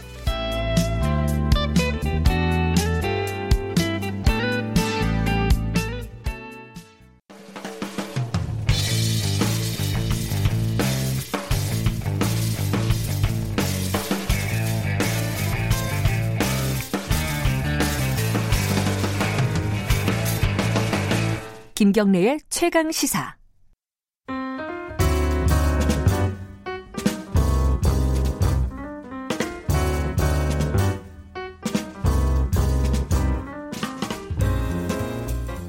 더 나은 미래를 위해서 오늘의 정책을 고민하는 시간입니다. 김기식의 정책 이야기 식스센스 김기식 더 미래연구소 정책위원장 나와 계십니다. 안녕하세요. 예, 안녕하세요. 이 얘기부터 해보죠. 이 청취자분들도 이 얘기 왜 안 하냐. 이거 어 청와대 여당에 불리한 거니까 안 하는 거 아니냐 막 이런 이런 문자를 막 보내시더라고요. 아, 그래서 기다렸습니다. 김기식 위원장하고 이 얘기를 좀 나눠보겠습니다. 인천공항공사 정규직 전환 문제. 요게 사실 꽤 된 얘기예요. 2017년부터 시작된 얘기잖아요. 네, 근데 네, 네. 이제 최근에 그게 결정이 되고 나서 어, 뭐 반발들이 있는데 그 중에 이제 가장 눈에 띄는 게 청와대 청원이에요. 네, 네, 네. 밖에서의 반발이죠. 네, 네. 그만해달라 저 정규직 전환. 음, 음. 청년층의 역차별이다. 네, 취업 네, 준비생들한테 너무 불리하다, 가혹하다. 네, 네. 지금까지 우리 준비했던 스펙은 다 어디 간 거냐? 네, 네. 불공정하다. 이거 어떻게 보셨어요? 일단 그 팩트 체크는 해야 될 것 같은데요. 네. 뭐그 인천공항공사의 비정규직이 기존의 공항공사 정규직하고 똑같이 그 정규직을 전환되는 건 아니고요. 아니죠. 어, 별도의 직군으로 분류가 되기 때문에 음. 임금 급여도 어떤 분이 허위로 올린 건데 뭐 5천만 원. 예, 예. 5천만 원 내가 190만 원 받다가 5천만 어, 원. 한 400만 원 받게 음. 됐다. 이렇게 어, 허위로 올린 건데 실제로는 그렇지 않고 기존에 받는 거에서 한 4, 5% 정도만 임금 인상이 되는 거기 때문에 그거는 좀 오해인 것 같습니다. 그러나 어, 이 청년들의 이런 반응이 이번 처음은 아니고요. 17년도에 문재인 정부 출범한 뒤에 정규직 전환 정책이 발표된 직후에도 음. 어, 그 청년들 사이에서 이런 좀 비판적인 그 우리의 취업의 기회를 뺏는다 이런 이제 어, 문제가 나왔는데 그런 점에서 보면 현재의 청년들의 정서에 대한 좀 세심한 배려나 고려들이 좀 어, 부족했던 측면도 있어 보이고 예를 들면 2018년도에 그 평창 올림픽을 앞두고 우리가 남북 관계 획기적 전환을 하는 데 있어서 남북 단위 팀을 구성하기로 방침을 음. 했는데 전혀 기성세대로는 상상할 수 없었던 청년들의 문제가 있었지 않습니까? 올림픽 출전하기 위해서 그렇게 노력했던 젊은 애들은 단국 단위팀 구성 때문에 그 국가대표에서 배제되는 건 불공정한 거 아니냐라고 하는 정말 어, 이 국가적인 남북 관계의 역사적 어, 전환을 만들어내는 이, 이, 큰 일에 이런 문제가 들어올 거라는 생각을 전혀 못 하고 있다가 네. 그때 크게 깨달은 게 있거든요. 그러니까 지금 20대 청년들이 갖고 있는 상대적 박탈감, 취업도 제대로 안 되고 그 더군다나 지금 코로나 문제로 인해서 올해 취업 상황은 훨씬 더 어려운데 더군다나 이 문제가 불거지니까 우리 청년들이 이런 사실관계에 대한 확인 이전에 어쨌든 지금 어려운 취업 상황과 대비해서 자신의 처지와 대비해서 이렇게 좀 음, 분노를 표출하고 있는 게 아닌가 싶습니다. 그건 이해는 되는데 저도 그 워낙 이제 취업 시장이 어렵고 음. 어릴 때부터 그 취업 때문에 굉장히 고생들 많이 하잖아요. 요즘 애들 보면은 네, 네, 청년들 보면은. 근데 요번에 이제 인천공항서 같은 경우에는 이 정규직을 준비했던 사람들일 거 아니에요, 청년들이. 네, 네, 네, 네, 네. 근데 보안 요원들 정규직화 한다고 본인들하고 그렇게까지 관련이 있을 것 같지는 않은데. 그러니까 저는 이제 음. 그 청와대나 이제 공항공사의 그 설명 음. 해명은 되게 합리적이긴 합니다만 어 우리 청년들의 감성하고 좀 다른 점이 있는 거죠. 저는 음. 예전부터도 네. 이런 감성을 떠나서 정책적으로도요. 어, 비정규직 정규직을 전환하는 것은 자리를 전환하네 해야지 사람을 그대로 전환하는 방식은 굉장히 불공정 시비를 낳을 수 있다라는 음. 겁니다. 왜냐하면 그 비정규직이라고 하는 게 이제 용역 회사의 직원으로 채용되는데 그 과정이라고 하는 게 어, 그냥 아름아름 채용이 된 거잖아요. 음. 근데 공항공사는 여러 직군이 있긴 하지만 어떤 직군이라도 공개 경쟁 입찰을 통해서 엄격한 심사 과정을 거치고 음. 하위 직군조차도 네. 몇십 대 일의 경쟁을 돌, 뚫고 이제 그 취직을 하는 건데 그런 어, 소위 이 채용 과정에서의 경쟁 과정 하나 없이 그냥 아름아름 채용됐던 어, 이 소위 인천공항의 용역회사 직원이 그냥 또 아무런 과정 없이 그냥 형식적인 과정만 거쳐서 어, 공항공사의 별도의 직군이라 하더라도 네. 정식 직권이 된다는 것에 대해서 소위 기회의 피- 공정성, 음. 기회의 평등함에 대해서 어, 청년들이 문제제기를 하는 거죠. 그런 점에서 보면 어, 비정규직 정규직 전환을 할 때 자리를 전환하는 것이고 사람에 대해서는 공개 경쟁 입찰을 하면서 기존의 비정규직에 대해서는 가사점 정도를 주는 방식으로 해서 음. 정규직 전환 과정에서 기존에 있는 노동자들과 청년들 모두에게 공평한 기회를 주되 기존에 일해왔던 분들에게는 조금 더 인센티브를 주는 음흠. 이런 방식으로 했었어야 되는 거 아닌가 그렇게 생각합니다. 음, 지금 내부적으로도 좀 논란이 많이 있습니다. 네, 네, 네. 그러니까 뭐 정규직 노조도 반대하고 있고, 네, 네. 그리고 비정규직 안에서도 여러 가지 이제 이제 그 네, 분화가 네. 돼 있기 때문에 네, 네. 반대하는 쪽이 있어요. 이거는 또 이게 사람들이 보기엔 너무 헷갈리는 거예요. 그렇죠. 이게 아니 안에서 정규직화 하는데 왜 정규직은 왜 반대하지? 그리고 또 네. 비정규직들은 또 왜 반대하지? 막 이거 있잖아요. 지금 비정규직 내부 에서 반발이 나오는 거는 2017년 5월 달에 그 비정규직의 정규직 전환 방침이 발표된 뒤에 취직한 사람들은 제가 좀 전에 말씀드렸던 것처럼 공개 경쟁 입찰을 네. 통해서 채용하는 거고 그 이전에 취업한 사람들은 그냥 그대로 음. 면접관만 거쳐서 이제 정규직이 되는 건데 도대체 그 차, 그거를 구분하는 차별하는 기준이 합리적이냐라고 음. 하는 거에서 채용의 시점을 놓고 그렇게 판단하는 게 맞냐. 네. 이렇게 들어오나 저렇게 들어오나 다 그냥 아름아름 들어왔을 건 뻔한 건데. 그러니까 이제 음. 그 비정규직 안에서도 반발이 있을 수밖에 없는 부분이 있고 정규직 노조는 지금 정규직이 한 1,800명 정도 되는데 지금 이제 이분들이 별도의 직군이긴 하지만 한 1,900명 정도 들어오면 네. 지금이야 그런 이제 별도 직군화해서 낮은 임금을 동의하겠지만 일단 들어오면 네. 노조의 주도권을 잡아서 사실은 이후에 노사협상 과정에서 그 직군을 폐지하거나 혹은 그 직군 하에 임금을 올리는 방식으로 해서 이제 어, 처우를 올- 올리게 되면 지금 모든 공공기관은 총량 임금제 제 적용을 받거든요. 그러니까 어느 부분에 이- 임금 예산이 늘어나게 되면 기존에 있는 노동자들 의 임금이 줄어들 수밖에 없는 음. 이런 이런 구조를 갖고 있기 때문에 이, 이 부분에 대한 반발들이 생기는 거죠. 근데 그거는 어, 뭐랄까 비, 비정규직을 정규직으로 전환하면 어쩔 수 없이 발생한 일겠네요, 그죠? 그 부분은. 이제 비정규직을 정규직으로 전환할 때 지금까지 정부가 취해왔던 좀 음. 과거 정부부터 쭉 이해 취해왔습니다만 아, 소위 그 공공기관의 임금 통제와 관련해서 네. 일정하게 무조건 풀어줄 수는 없는데요. 예. 약간 그 정- 비정규직 정규직 전환하는 거에 따른 룸을 여유분을 만들어주지 않으면 결국 이게 기존의 정규직과 음. 전환되는 정규직 사이에서의 일종의 그 정해진 파일을 놓고 벌어지는 노노 갈등을 낳을 수 있기 때문에 이 점도 고려돼야 되겠죠. 그래서 음. 정부에서도 일정한 유연한 방침들을 밝히고 있는 것으로 알고 있습니다. 그러니까 아까 말씀하신 그 2017년 5월 12일 예, 그 예. 이후에 이제 입사한 사람들은 이제 경쟁을 통해서 들어갈 수 있는 거잖아요. 네, 네, 네. 근데 거기서 또 반, 이제 바- 반발하고 있는 거잖아요. 그러면 네, 네, 거기서 네. 떨어진 사람들은 이제 쫓겨나는 거 아니냐. 네, 네, 여기에 대한 네. 대책도 있어야 되는 거 아니냐. 이것도 또 해야 되는 거잖아요. 그죠? 근데 그 점까지를 가게 되면 전 청년들이 더 반발할 거예요. 근데 사실은 우리 청년들 취업 면접만 뭐 10번씩 낙방하는 분들이 뭐 숱하게 많지 않습니까? 예. 사실은 취업에 있어서의 어려움은 음. 청년 모두에 공통돼 있는 건데 어떤 의미에서 보면 지금은 기존의 예, 노동자들 채용됐던 비정규직 음. 채용됐던 노동자의 기득권을 지키는 것에 지금 어 이게 집중돼 있는 거거든요. 저는 노조 운동이나 노동 운동 지도자들도 좀 깊게 생각해 봐야 된다고 생각합니다. 음. 현재 노동자들 노동 운동의 지도자들이 다 저희 50대 세대들이거든요. 저와 같은 50대 세대들의 음. 지도자들인데 어 현재 세대들의 기득권을 지키기 위- 위해서 미래 세대 노동조합의 미래 조합원들로부터 노조가 불신을 받게 되면 미래 노동운동의 동력이 없어지게 되지 않습니까? 음. 그러니까 노동운동의 정신이라는 게 연대의 정신이기도 한데요. 그런 점에서 보면 현재 노동자들의 기득권만이 아니고 음. 현- 노동시장에 들어와 보지도 못한 이 청년들에 대한 고려를 해서 음. 어떻게 이들도 받아들일 수 있고 어, 기존의 노동자들의 기득권도 일정하게 보호할 수 있는 합리적 균형을 잡으려고 하는 태도를 노조가 취해야 된다. 그래서 제가 아까 말씀드렸던 것처럼 음. 비정규직을 정규직으로 전환할 때 자리를 전환하면서 경쟁 입찰을 해줘야만 노동시장에 못 들어갔던 청년들이 그 과정을 이해하게 되고요. 다만 그 과정에서 그동안 몇 년 동안 일했는데 그걸 아예 없던 걸로 할 수 없으니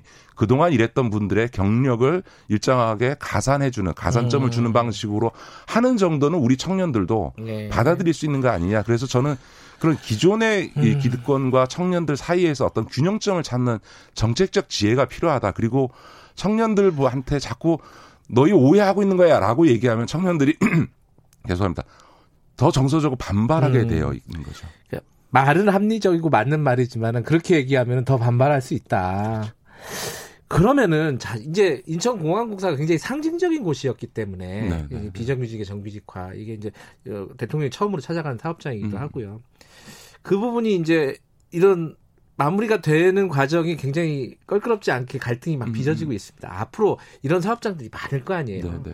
어떻게 해야 되는지 이게 중요한 것 같아요. 지금 2단계 비정규직의 정규직 음. 전환가는 거의 한 8, 90%가 됐습니다. 네. 다만 앞서도 말씀드렸던 것처럼 전 노조운동 지도자들께서 어쨌든 비정규직의 제일 큰 문제는 고용의 불안정성이지 않습니까? 그러니까 음. 한꺼번에 모든 걸 다 해결하거나 기득권을 너무 지키려고 하기보다는 자회사의 정규직 방식이 됐든 아니면 이런 직무급 도입을 노조가 허용해서 음. 네. 고용을 안정시키면서 현재보다는 처우가 나아지는 정도 선에서 어 저는 자제해야지 이거를 너무 과도한 요구를 하게 되면 정부도 정, 운신의 폭이 없어지고 오히려 노동시장에 못 들어간 이런 청년들의 반발이 강하게 제기되면서 결과적으로 노동운동이나 지금 현재 비정규직의 정규직 전환 과정에도 차질을 빚을 수 있다. 음. 이런 점에서는 좀이 지혜가 필요한 것 같습니다. 지혜가 필요하다. 그러니까 이게 노조 쪽에서도 이 합리적인 균형점을 찾으려고 노력을 하, 하는 게 그렇습니다. 중요하고 근데 정부 입장 그 비판을 어제 오늘 좀 많이 하더라고요. 어느 시점을 정해놓고 언제까지 몇 퍼센트 비정규직을 정규직화하겠다 이러다 보니까 무리하게 진행이 되고 그 아까 말씀하신 어떤 합리적인 균형점을 찾는 거를 포기하고 그냥 밀어붙이는 뭐 그런 어떤 정책도 좀 문제가 아니냐 이런 지적도 일부는 있더라고요. 그, 그러면 5년짜리 단임 정부의 뭐 필연적인 겁니다. 그러니까 정부, 정부 초기 1, 2년 안에 이거를 어느 단계까지 진입 못하면 정권 후반기 가면 지- 흐지부지 된다는 또 소리를 들을 수밖에 없기 때문에 음. 정부로서는 예. 그렇게 좀 목표 설정을 해서 시한을 두고 밀어가는 것은 또 한편에서 불가피한 측면이 있습니다. 알겠습니다. 시간이 많이 갔는데 부동산 얘기도 네, 간단하게나마 좀 할게요. 지금 6.17 부동산 정책 발표하고 나서 풍선 효과 또 벌어지고 있다. 못 잡는다. 시장은 또 정부 정책 위에 머리 위에 앉아 있다. 뭐 여러 가지 얘기들이 나오고 있는데 실제로 어떻게 평가하세요? 이게 이건 약간 뭐 오바일 수도 있고 뭐 그러니까 김기식 위원장께서는 이번 정책의 핵심은 이제 법인이라든가 법인의 부동산 투자라든가 갭 투자와 같이 실수요가 아닌 네. 그러니까 예를 들면 투기 내지는 재산 증식 목적의 어, 이 주택 네. 구입에 대해서 대출을 전면 금지하거나 하는 것과 같은 이런 부분에 이제 초점이 맞춰져 있고 더 나아가서 이제 토지거래 허가제 같은 것들을 이제 한 것이죠. 근데 네. 이제 꽤 강력한 조치긴 한데 문제는 이제 풍선 효과니 역풍선 효과니 하는 이런 게 나오는 게 아, 이제 우리 정부의 지금 이 그 부동산 정책 일종의 핀셋 규제라 그래서 부동산이 이렇게 폭등하고 있는 지역을 딱 집어서 핀셋 대책하듯이 지적을 지역을 찍고 있는 방식이거든요. 그러니까 지- 어느 지역을 찍으면 그 옆 지역이 올라가고 그래서 그 옆 지역을 다시 어, 규제 지역으로 찍으면 그 또 그 옆 지역이 음. 또 부동산 가격이 올라가는 이런 게 지금 반복되고 있는 겁니다. 그래서 제가 이 방송에서도 몇 번 작년에 말씀을 드렸지만 아, 부동산 정책은 시장하고 정부가 게임하는 양상으로 가면 100%입니다. 그런데 이런 핀셋 규제를 하는 거는 실수요라든가 이런 점을 고려해서 정교하게 정책을 하겠다라고 하는 생각은 충분히 이해가 되고 또 옳은 측면이 있는데 이렇게 시장과 게임하는 양상이 벌어지고 있을 때 이런 핀셋 규제가 오히려 음. 이런 게임을 강화하는 측면이 있습니다. 음. 마치 두더지 게임 하듯이 네. 튀어 오른 데만 때리는 방식으로는 이 튀어 오르는 두더지들을 어떻게 할 수가 없지 않습니까? 음. 그런 점에서는 이제는 이런 핀셋 균제 방식보다는 수도권에 대해서 한시적으로라도 전면적인로 어떤 규제책을 내올 경우는 전면적으로 지역 전체에 대해서 수도권 전체에 대해서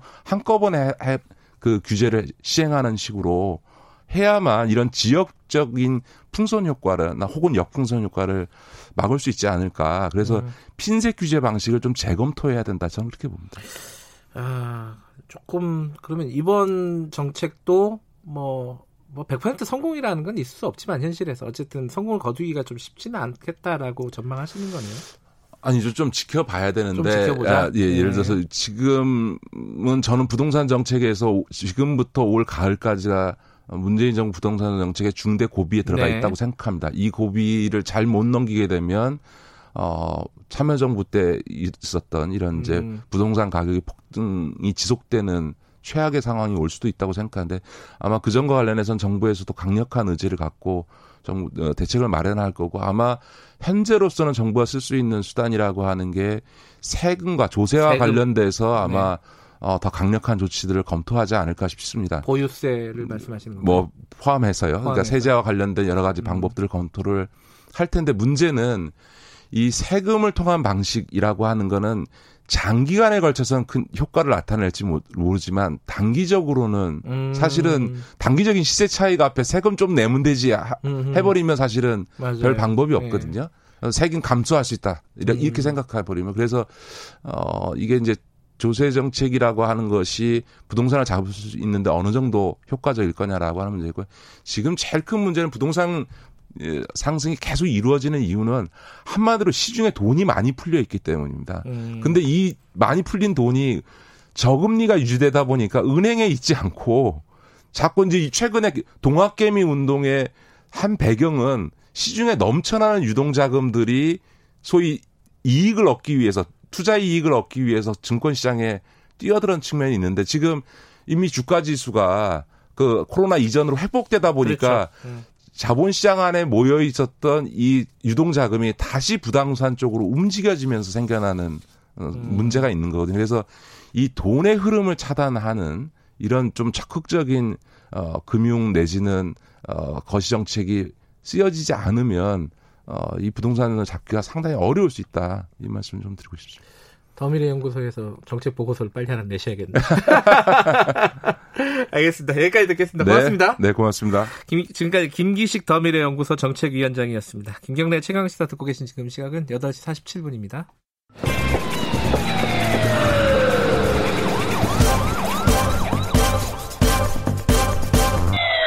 김경래 최강 시사.